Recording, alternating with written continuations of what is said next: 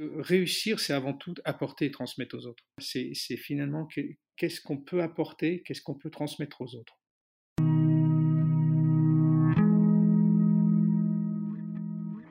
Je suis Sylvain Brezard, je suis un chef d'entreprise qui a créé euh, en 1994 et je me situerai dans les chefs d'entreprise engagés, voire militants par rapport euh, aux problématiques sociales et environnementales que nous vivons. Sylvain, cette année 2020 a été très particulière, c'est le moins que l'on puisse dire.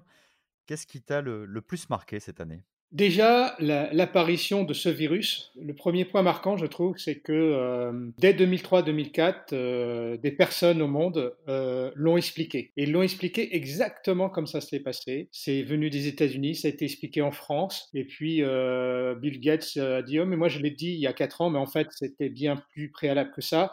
Donc, premier point marquant, une fois de plus, nous ne sommes pas capables d'anticiper des problématiques parce qu'elles ne nous semblent pas tangibles. La deuxième chose qui m'a marqué, c'est que euh, dans les périodes de crise, pour une entreprise, euh, alors je, ne parle pas des cas où euh, il n'y a plus rien à faire, comme dans l'événementiel où là tout est figé, mais quand on est sur des secteurs où malgré tout il y a moyen de, se battre au sens euh, euh, faire fonctionner son entreprise.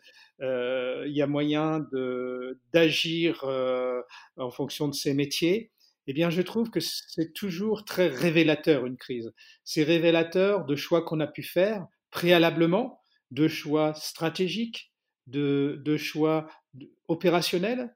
C'est révélateur de notre capacité à mettre finalement en pratique ces fameuses valeurs dont beaucoup se prétendent parce que tout est visible. Tout ce que nous faisons, c'est extrêmement visible. Et je peux donner des exemples si, si ça peut aider à comprendre mes propos. Ce, que qui est très visible, par exemple, c'est de dire, ben voilà, il y, a, il y, a, dans de nombreuses entreprises eu des personnes en chômage partiel. Quelles sont celles qui ont complété le, salaire pour que les salariés ne soient pas pénalisés par, euh, par ce chômage partiel Quelles sont les entreprises qui euh, n'ont pas arrêté les périodes d'essai et finalement ont mis les, les, les salariés euh, dans des, enfin, ce qui étaient les salariés dans des conditions très difficiles? Voilà. Là, il n'y a pas photo. C'est on ne peut plus clair. Je fais ou je fais pas. Qu'est-ce que toi tu as mis en place au sein de ton entreprise? Alors, la première, euh, elle est d'ordre très financière. C'est que euh, depuis 2014, ça fait six exercices, euh, je n'ai distribué qu'une fois des dividendes en, disant à tout le monde que pour moi le plus important, c'était que l'entreprise consolide ses réserves financières, ses moyens de réagir en cas de difficulté et de crise, voire permettre d'investir. Et, effectivement, euh, ça nous a donné une sérénité euh, par rapport à ça, parce que quand une entreprise est en problème de trésorerie, euh, franchement, c'est une prise de tête pour le, ou les dirigeants terrible. La deuxième chose, toujours d'ordre financier, eh c'est qu'effectivement, quand on peut évoquer comme principe que la maximisation des profits n'est pas, pas appliqué dans son entreprise, qu'on cherche à faire les choses avec d'autres équilibres euh, économiques certes, mais également humains, voire plus, environnementaux, eh bien, effectivement, euh, les exemples que je donnais, quoi, on, complète le chômage partiel ou pas, on arrête les périodes d'essai, on paye la participation fin mai, même si le gouvernement a permis de la décaler.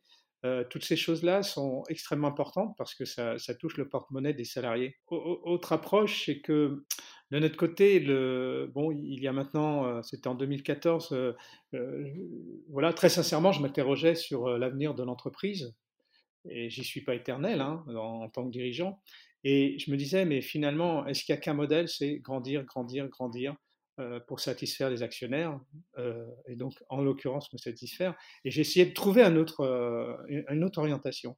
Et, celle que enfin, la seule que j'ai cru euh, être intéressante, c'est de dire finalement, euh, c'est de se positionner dans le haut de gamme dans son métier, parce que dans le haut de gamme, les clients s'en fichent de faire appel à des grandes entreprises. Parce que là, ils ont un tel niveau de qualité de prestation, nous, ce sont des prestations, que finalement, il n'y a, pas, ce critère, je travaille des gros comme ça, ça me garantit. D'ailleurs, je ne sais pas trop quoi. Et, donc, on, a pris cette option-là en 2014. Ça veut dire quoi? C'est que quand on est prestataire de service, ça passe par les femmes et les hommes. Et effectivement, ça veut dire énormément investir sur eux, même si, euh, eh bien, par la pénurie de compétences, euh, ça peut être un public très versatile, c'est-à-dire qu'ils sont, ils sont tous les mois, toutes les semaines, même sollicités pour partir ailleurs, chez des concurrents, chez des clients. Donc on peut se dire, mais j'investis à quoi? À perte Mais voilà, ce sont des choix qu'on a faits. Et quand il y a une crise, bah, effectivement, les, budgets des clients se réduisent.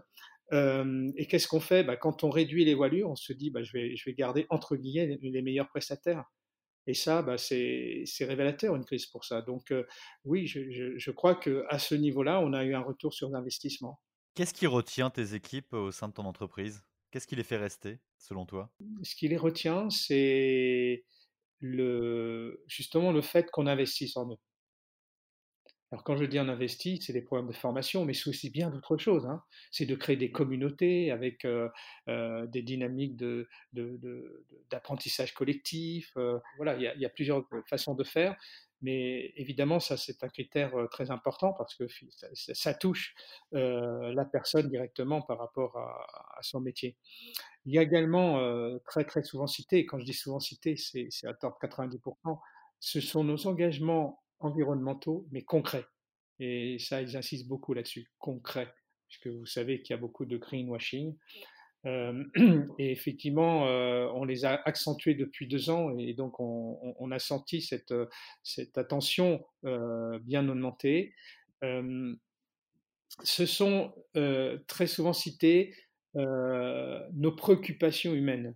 Alors, bon, ce sont des grands mots, mais je vais, prendre des exemples. Euh, voilà, un, un, salarié euh, est en prestation chez un client, il y a un contexte difficile pour une raison ou une autre. Eh bien, euh, ce que l'on cherche à faire, c'est toujours prendre en compte le facteur humain euh, et pas simplement économique. Mais voilà, prendre en compte le facteur humain, c'est concrètement des choses comme ça. Ça, évidemment que euh, ça, voilà, les, salariés l'expriment comme quelque chose de très positif. Hein.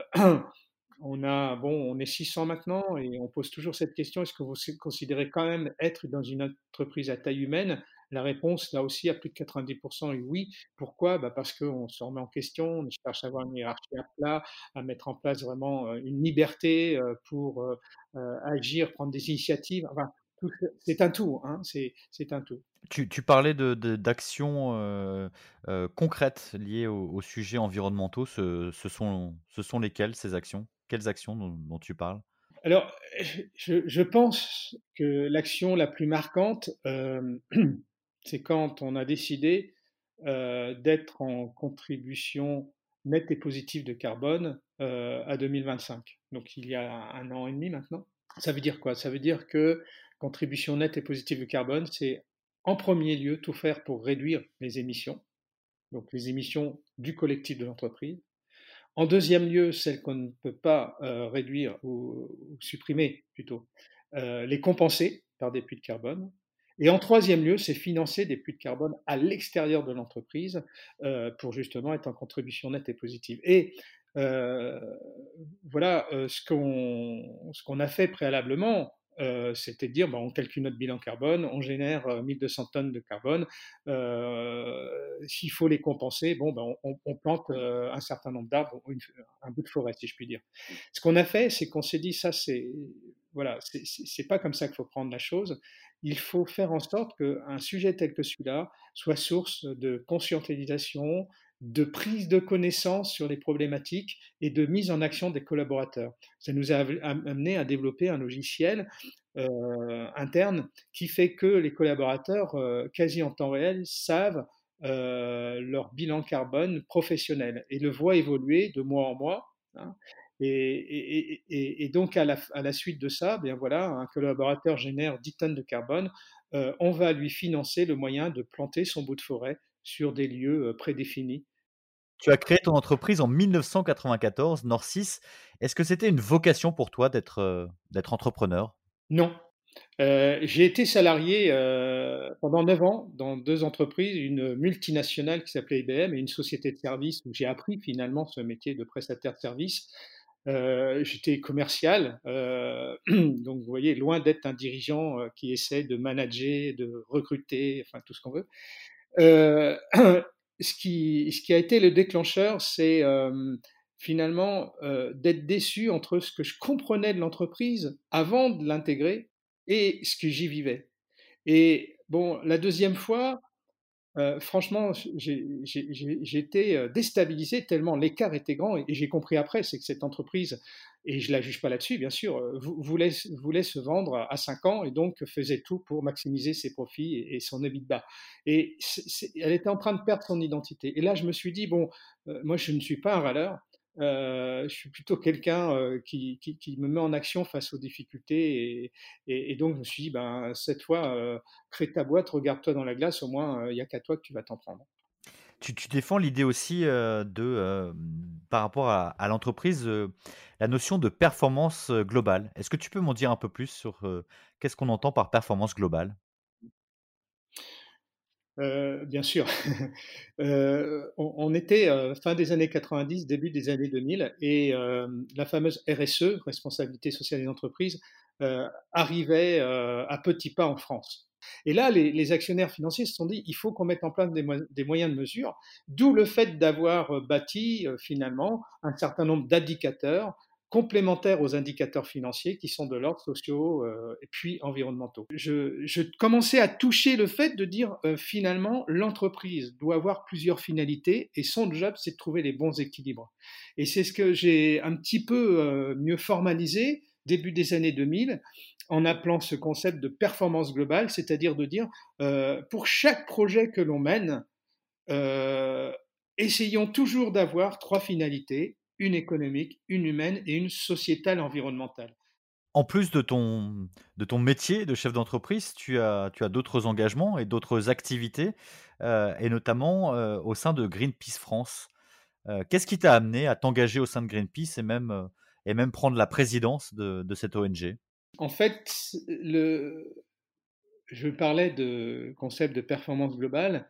Et donc, entre 2002 et 2004, j'ai eu la chance de présider au niveau national le Centre des jeunes dirigeants d'entreprise. Et ce concept de performance globale, d'essayer de l'essaimer auprès des, milliers de dirigeants qui sont membres de cette association. et finalement, c'était un peu la première fois qu'on introduisait réellement le, la préoccupation environnementale dans, dans, une espèce de, modèle d'entreprise.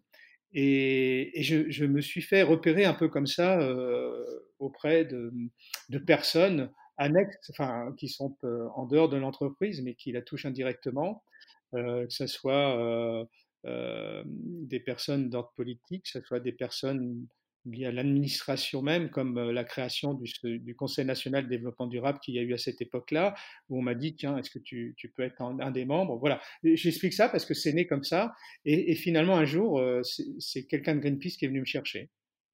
Et quand, pour rien cacher, quand il m'a appelé, j'étais en vacances au mois d'août, il me dit réfléchis, je dis non, non, je réfléchis pas, c'est oui. Parce que pour moi, euh, Greenpeace, c'était l'ONG euh, iconique, hein, euh, née dans les années 70 avec un, principe bien clé, hein, c'était d'essayer de, sensibiliser et donner des alertes, et si ce n'est plus par l'image. Et, Greenpeace étant devenu une ONG internationale conséquente, voilà, pour moi, c'était presque fantastique de pouvoir être sollicité par une ONG pareille quelles sont les, actions ou les engagements majeurs que tu, as, que tu mènes ou que tu as menés au sein de Greenpeace euh, et, qui te, et, qui te, et qui te marquent le plus sur ces dernières années? Quand je suis rentré à Greenpeace, il y avait, je crois, 80 000 adhérents. Il y en a 230 000 aujourd'hui. Euh, il y avait une équipe de salariés qui a, qui monté de 50%, donc euh, évidemment, ça donne d'autres moyens euh, d'agir. Donc déjà, c'est ce chemin-là que j'aurais tendance à mettre en avant, mais moi, j'avais particulièrement à cœur de, de, faire en sorte que Greenpeace soit autant vu comme finalement un pôle d'experts à qui on a envie de s'adresser quand justement on veut une, une, connaissance très pointue sur certains sujets qui touchent la planète, et si possible, euh, soit aussi sur certains sujets force de proposition. Voilà, parce que je pense que c'est complémentaire à ce rôle d'alerte que d'essayer euh, d'amener un fort niveau de compétences et, des idées. Et donc, ça, c'est un chemin aussi que, que l'on fait, que, sur lequel on avance. La prise de conscience pour toi de, des problématiques euh, liées à, à l'environnement, euh, ça te vient d'où et ça te vient de quand? C'est toujours très difficile de, de, dire d'où vient, d'où vient quelque chose. Euh, moi, ce que je peux dire, c'est que quand on m'a contacté pour Greenpeace, je passe chez mes parents et finalement, euh, dans les livres qui restaient dans mon ancienne chambre, je trouve sur un gros bouquin lié au développement durable. C'était, euh, je, l'ai lu dans, les années 78. Donc, voilà, je me suis dit, ben, voilà, je, pense qu'on a en nous, euh, par euh, l'éducation, la culture, par euh, évidemment le, monde des écoles universitaires, on, nous transmet des choses, et puis il y en a sur lesquelles on, rebondit davantage, on a envie de les creuser, de s'enrichir, et je crois que c'est un peu ce qui s'est passé par rapport à l'environnement. Moi, mes parents étaient instituteurs, hein, ils n'étaient pas du tout en prise avec des, problèmes environnementaux qui commençaient un tout petit peu à apparaître à l'époque. Donc, je pense que mes engagements sociaux, sociétaux et, la création du réseau Étincelle, justement, que, j'ai confondé il y a dix ans pour aider les jeunes en rupture scolaire à s'en sortir, tout ça, là, le lien, il est très clair. Hein. Mais sur l'environnement, je crois que c'est plutôt venu euh, voilà, par des lectures sur lesquelles je suis tombé à l'époque. Tu peux me parler un petit peu du, de, ce réseau, euh, de ce réseau étincelle? Ce réseau étincelle, euh, bon, c'est une extrapolation de ce qu'on a pu faire avec la fondation. on ne peut pas tout faire sur le plan sociétal. Moi, j'ai notamment ciblé finalement la jeunesse. J'ai découvert en 2010 qu'il y avait un million et demi de jeunes euh, en rupture scolaire et, vraiment grande difficulté euh, à tous les niveaux, social, dans leur famille, etc. Et le, j'ai fermé les yeux quand j'ai su ça. Je me suis dit, voilà, imaginons, je suis dans une ville où il y a un million de personnes et ce un million-là, un million et demi, n'a aucune projection dans sa vie professionnelle. Quand on voit tout ce qu'elle nous apporte, toute la richesse intellectuelle, culturelle, sociale qu'elle nous apporte, je me suis dit, c'est pas possible. Et donc, euh, euh, je suis tombé par ma fondation sur un dispositif qui existait euh, américain. Je me suis emparé de ce dispositif pour l'adapter, cette fois en France, à tous ces jeunes. On les appelle les décrocheurs en France. Moi, je dis, ce sont des jeunes en rupture scolaire qui ne, qui, voilà, leur manque qu'une motivation pour faire des choses. Et ce dispositif, depuis, il a été travaillé, adapté. On y a pris des tas de méthodes d'enseignement ludique qu'on mène à Norcis dans l'entreprise, enfin, etc. Et en, quelques mots, on, on, monte des promotions de 10 à 15 jeunes. Et pendant 5, 6, 7 jours, jamais plus, finalement, on, agit en partant de leur passion, de leur centre d'intérêt, et une fois que c'est identifié, on dit, bah, et si tu en faisais un projet de vie? On fait émerger, en partant des passions, des centres d'intérêt des gens, en leur donnant confiance, en leur montrant que on sait s'intéresser à eux et qu'il y a des voies possibles pour, eh bien, en, quelques jours, mais je vous assure, en 6-7 jours, on ne les reconnaît pas.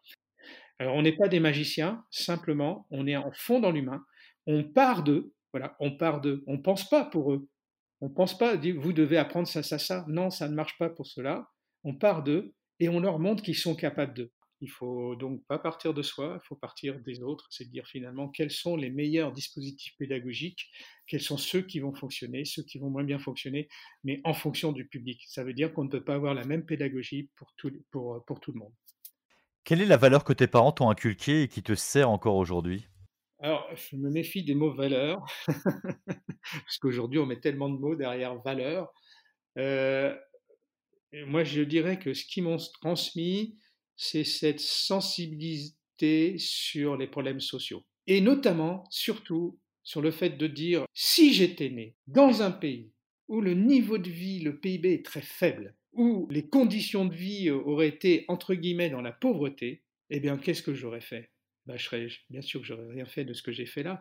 Donc, je me suis dit, c'est finalement, euh, c'est quelque part injuste, quoi. Je suis né au bon endroit. Il y a quelque chose qui me gêne là-dedans. Donc euh, euh, voilà, je le traduis avec mes mots, ce qu'ils m'ont transmis, d'où le fait de dire que c'est fondamental que finalement tout être humain puisse non seulement se nourrir, se loger, mais également parce que l'être humain il a une pensée, contrairement à bien d'autres animaux, euh, il puisse avoir un épanouissement et une estime de soi qui est essentielle. Donc ça, c'est une première chose.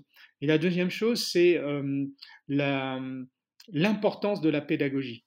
C'est-à-dire que, euh, euh, voilà, vous, pouvez très bien euh, dire, tiens, j'ai cinq personnes en face de moi, et vouloir transmettre quelque chose, et par la mauvaise pédagogie, échouer, par la bonne réussir.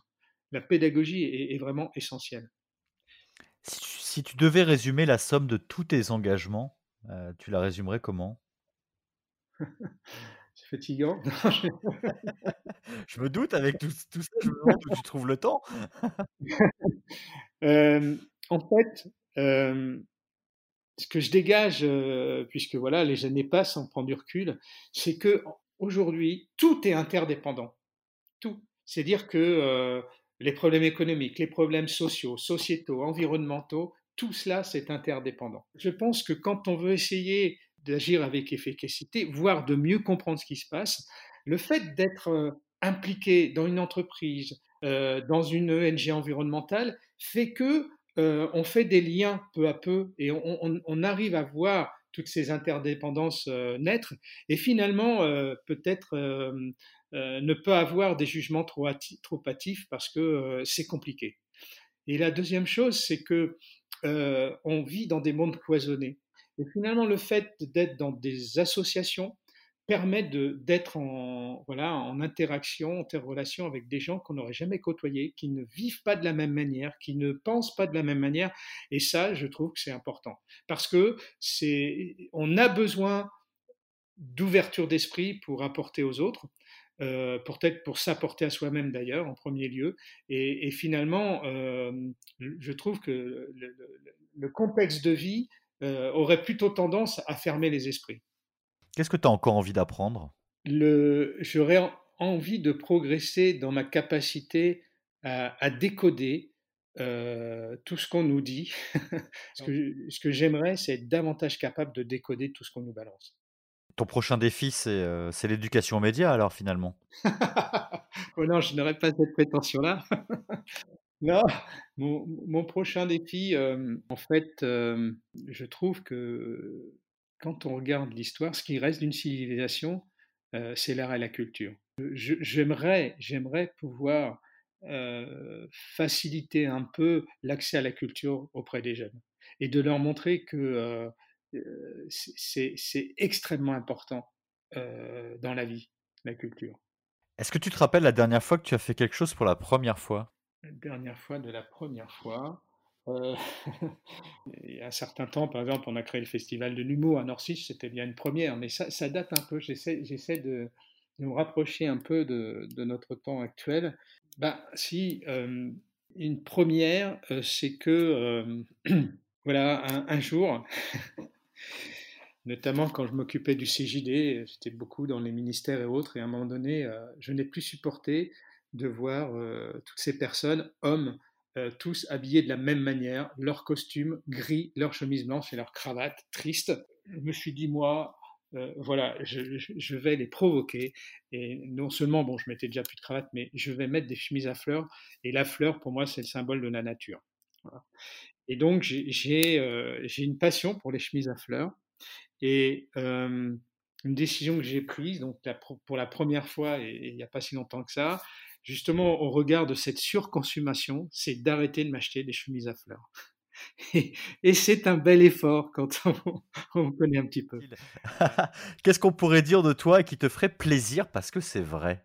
Que voilà, euh, je fais un parcours. Certains euh, peuvent penser, ouais, quand même, bon, voilà, il a créé une boîte, 600 collaborateurs, il est à Greenpeace, il a ceci, cela. J'aimerais qu'on puisse dire que je, suis, je reste quelqu'un de simple et accessible que tu es quelqu'un qui a réussi et qu'est-ce que ça voudrait dire la réussite pour selon toi? Bah, c'est pour ça que j'y allais doucement sur ce exemple que j'ai donné parce que c'est quoi la réussite? Tout est relatif. Et, et, moi, j'ai souvent utilisé cet exemple en disant voilà, quand on vit à Paris, bon, les choses sont compliquées. Alors aujourd'hui, il faut se faire livrer des choses. Eh ben, une concierge d'un immeuble qui est là, qui, qui, dit OK, je vais le prendre sur moi, je vais accueillir ce livreur, je m'en occupe et tout. Et eh ben, pour moi, elle a réussi quelque chose de largement plus important des fois que moi dans une journée. Pourquoi? Parce que réussir, c'est avant tout apporter et transmettre aux autres. C'est finalement qu'est-ce qu'on peut apporter, qu'est-ce qu'on peut transmettre aux autres. Qu'est-ce que toi, tu aurais envie de, de laisser en termes de transmission? Qu'est-ce que tu, tu souhaites qu'on retienne de toi sur cette volonté de transmettre? Euh, ce il y a plein de choses. je suis peut-être trop ambitieux, mais euh, j'aimerais, par exemple, euh, voilà, effectivement, pouvoir avoir transmis le fait que il faut se méfier du monde matérialiste, du monde matériel, que l'essentiel c'est l'humain. J'aimerais pouvoir laisser que c'est dans la bienveillance qu'on fait avancer le mieux les choses et non pas dans l'affrontement. J'aimerais laisser le fait que c'est voilà oui c'est important de ne pas être égoïste. On, est en train de notamment au niveau de la planète et de l'usage des ressources de la planète, de saboter l'avenir des, des, générations futures. Voilà, je me dis, waouh, euh, qu'est-ce que j'aurais honte si euh, mes petits enfants un jour me disent ouais bah regarde où on en est nous et t'as rien fait pour. Bon voilà c'est ce genre de choses que j'aimerais j'aimerais laisser. Tu parles souvent, tu as beaucoup parlé évidemment de, de, de, la jeunesse, de ton engagement. Euh, tu parlais du, du, réseau étincelle, là tu viens de parler de tes petits enfants. Mais si tu avais une idée à leur faire passer, à leur transmettre, ce serait laquelle? Ça serait de, de tout faire pour ne pas être indifférent des autres. Pourquoi? Mais parce que euh, je pense que euh, à partir du moment où justement on se préoccupe des autres, on n'a pas cette indifférence. Un, euh, on comprend mieux les choses, on s'enrichit et c'est comme ça que on, peut développer l'envie de, ben, voilà, d'apporter des choses aux autres en fonction de ce qu'on est capable d'apporter. Mais c'est comme ça. Et, je dis ça parce que aujourd'hui, je trouve que le monde tel qu'on le construit pousse à l'indifférence. Euh, je trouve qu'il y, y, a un élan à combattre là sur, euh, sur cette évolution de notre société qui pousse à, à l'indifférence et, d'où le fait que c'est plutôt l'inverse que j'aimerais, transmettre. Quoi. Comment on pourrait justement lutter contre cette, cette indifférence, selon toi? En fait, c'est Au-delà de, la modélisation de, notre vie, quand je dis modélisation, euh, euh, on voit bien qu'aujourd'hui, euh, on est complètement conditionné par un certain nombre de grandes entreprises qui imposent leurs normes, leur façon de voir la vie. Hein. Donc ces, boîtes-là veulent normaliser le monde dans leur intérêt qui n'est que financier, évidemment. Quand, on voit finalement les, grands organes, qui est le mieux placé pour inverser l'évolution du monde, en tout cas la, modifier pour que ça aille vers euh, quelque chose de meilleur. Euh, ce ne sont pas les politiques, parce qu'ils ne peuvent pas le faire rapidement. Les politiques sont, prises dans des procès de décision multilatéraux et ça prend un temps fou. Euh, ce ne sont pas les grosses administrations, les gros organismes. Regardez l'OMS et autres en ce moment dont on parle tant, c'est très très très lourd. Ce ne sont pas les associations, les ONG qui, moi, me semblent davantage être là pour guérir et non pas pour faire évoluer un monde. Donc je pense que euh, les entreprises sont les mieux placées. Pourquoi? Parce que euh, une entreprise euh, quand elle, déjà, elle sait décider vite, vite, elle sait décider vite, et quand elle décide, euh, elle a eu la précaution de, voir si elle avait les moyens, euh, et, et, elle le fait assez régulièrement, ce qui fait que une entreprise elle, a l'habitude de conduire les changements. Alors des fois, elle les fait très mal, mais en tout cas, la conduite du changement n'est pas non plus quelque chose d'inconnu pour elle. Donc oui, pour moi, l'entreprise est, l'acteur le mieux placé pour euh, faire bouger le monde dans le beau sens. Le problème, c'est qu'effectivement, il faut que les actionnaires des entreprises euh, aient envie d'agir pour un monde meilleur, ce qui est loin, loin, loin d'être le cas. Donc c'est là que ça joue. Il faut, il faut, il faut trouver un modèle qui permette euh, d'agir avec plus de, force sur une, autre évolution du monde. Et donc c'est à ça que je travaille depuis un an, euh, la création d'un nouveau modèle de développement d'une entreprise pour faire en sorte de convaincre des dirigeants d'aller vers ce modèle-là. Et si on, y allait de manière très très nombreux, on pourrait faire évoluer le monde différemment. Quand on parle d'entreprise à mission ou d'impact positif, ce serait, ce serait des clés? Alors, pour moi, être qualifié de société à mission, être euh, référencé par un ou certifié par un référentiel dit RSE, donc c'est ISO 26000 sur le plan international, c'est le fameux B Corp que nous poussent les Américains. Bon, euh, j'en parle parce que Norcis euh, a tous cette certification-là. ma critique, c'est que en fait, on donne l'impression que c'est une fin en soi. Or, pour moi, la fin en soi, c'est finalement euh, le projet de l'entreprise, où veut-elle aller, pourquoi faire, et euh, qui, doit se traduire par euh, la réponse à des enjeux. Donc, moi, je, pense que le plus important, c'est donc le modèle de développement de l'entreprise orienté sur un certain nombre d'aspects dont je parlerai début de l'année prochaine, et évidemment, sur la base de ce modèle, le, comment dirais-je, la traduction concrète en projet, en action, en objectif d'impact. Hein. Est-ce que tu as pu rencontrer euh, d'autres entrepreneurs qui t'ont marqué justement sur le modèle de développement euh, qu'ils avaient mis en place au sein de leur entreprise? Oui. Euh, ce qui m'a marqué, c'est que c'est extrêmement difficile d'être cohérent parce que aujourd'hui, il faut avoir une approche globale du rôle de l'entreprise. C'est-à-dire qu'on ne peut pas se dire, tiens, moi, mon truc, c'est l'humain, donc je vais faire très attention à ça dans mon entreprise, je vais y mettre les moyens, puis à côté, ne pas se préoccuper de l'émission des gaz à effet de serre, ne pas se préoccuper de sa relation avec les fournisseurs, avec tout ce qu'il peut y avoir derrière. Voilà.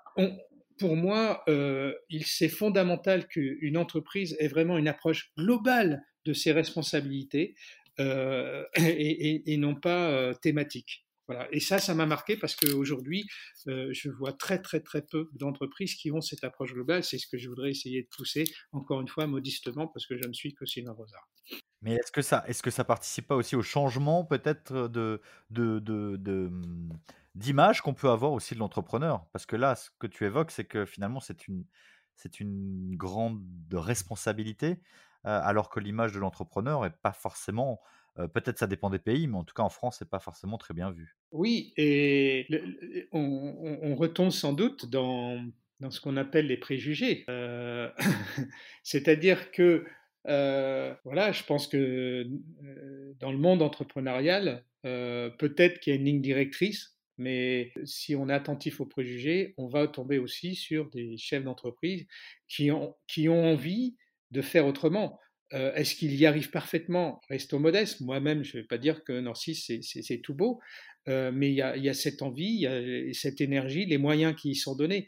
Donc, euh, je pense que le, tout ça, ça peut évoluer à partir du moment où on est dans l'acte. Et, c'est pour ça que j'en veux à ces entreprises qui sont que dans la communication, parce que je trouve qu'elles font plus de mal que de bien. Hein. Et que par contre, euh, des tas de boîtes, et notamment euh, de toute taille, mais notamment euh, des PME et autres, et ETI, des entreprises à taille intermédiaire, il y a des boîtes, mais absolument remarquables euh, sur le plan des engagements qu'elles cherchent à avoir dans leur vision de, l'entreprise. Mais elles sont moins connaître. C'est un peu comme vous savez, dans une assemblée, euh, s'il y a trois personnes pas d'accord et dix d'accord, on va entendre beaucoup plus celles qui sont pas d'accord. Ma, dernière question, Sylvain, ce sera euh, quel est ton rêve éveillé? Mon rêve éveillé, ça serait de pouvoir passer deux semaines avec tous les collaborateurs de Norcis dans, dans un lieu euh, où on puisse être détendu, avoir des tas de salles euh, euh, très cosy, on puisse boire un thé, un café, je sais pas, et discuter, débattre, essayer de voilà, d'avoir des échanges de fonds sur tout un tas de sujets, de, de, faire en sorte que ce soit énergisant, régénérant, ressourçant, et qu'on puisse passer ces deux semaines sans avoir aucune contrainte de, de présence physique. On voit bien que on vit un peu au jour le jour et il faut essayer surtout le matin de se dire ça doit être une belle journée. Et la vie passe trop vite pour qu'on en fasse une, une mauvaise journée. Merci d'avoir écouté cet épisode des Initiants. À travers ces rencontres, je souhaite mettre en avant des personnes qui ne sont ni dans la lumière, ni dans l'intention, mais dans l'action. J'espère que cet épisode vous a plu, et si c'est le cas, je vous invite à le commenter, à le partager. Vous pouvez retrouver le podcast sur le site internet lesinitiants.com et aussi sur les plateformes de streaming Spotify, Deezer, Apple Podcast, Google Podcast. Et vos encouragements sont les bienvenus. Tous les 15 jours, un nouvel épisode vous est proposé. Les Initiants est un podcast produit par Portemire. Vous pouvez suivre son actualité sur les réseaux sociaux via Instagram, mais aussi sur le compte Twitter et Facebook de Portemire. Vous pouvez aussi m'écrire à benjamin.portemire.com et m'envoyer vos retours, vos propositions d'invités ou tout simplement pour partager nos histoires. A très vite pour un nouvel épisode.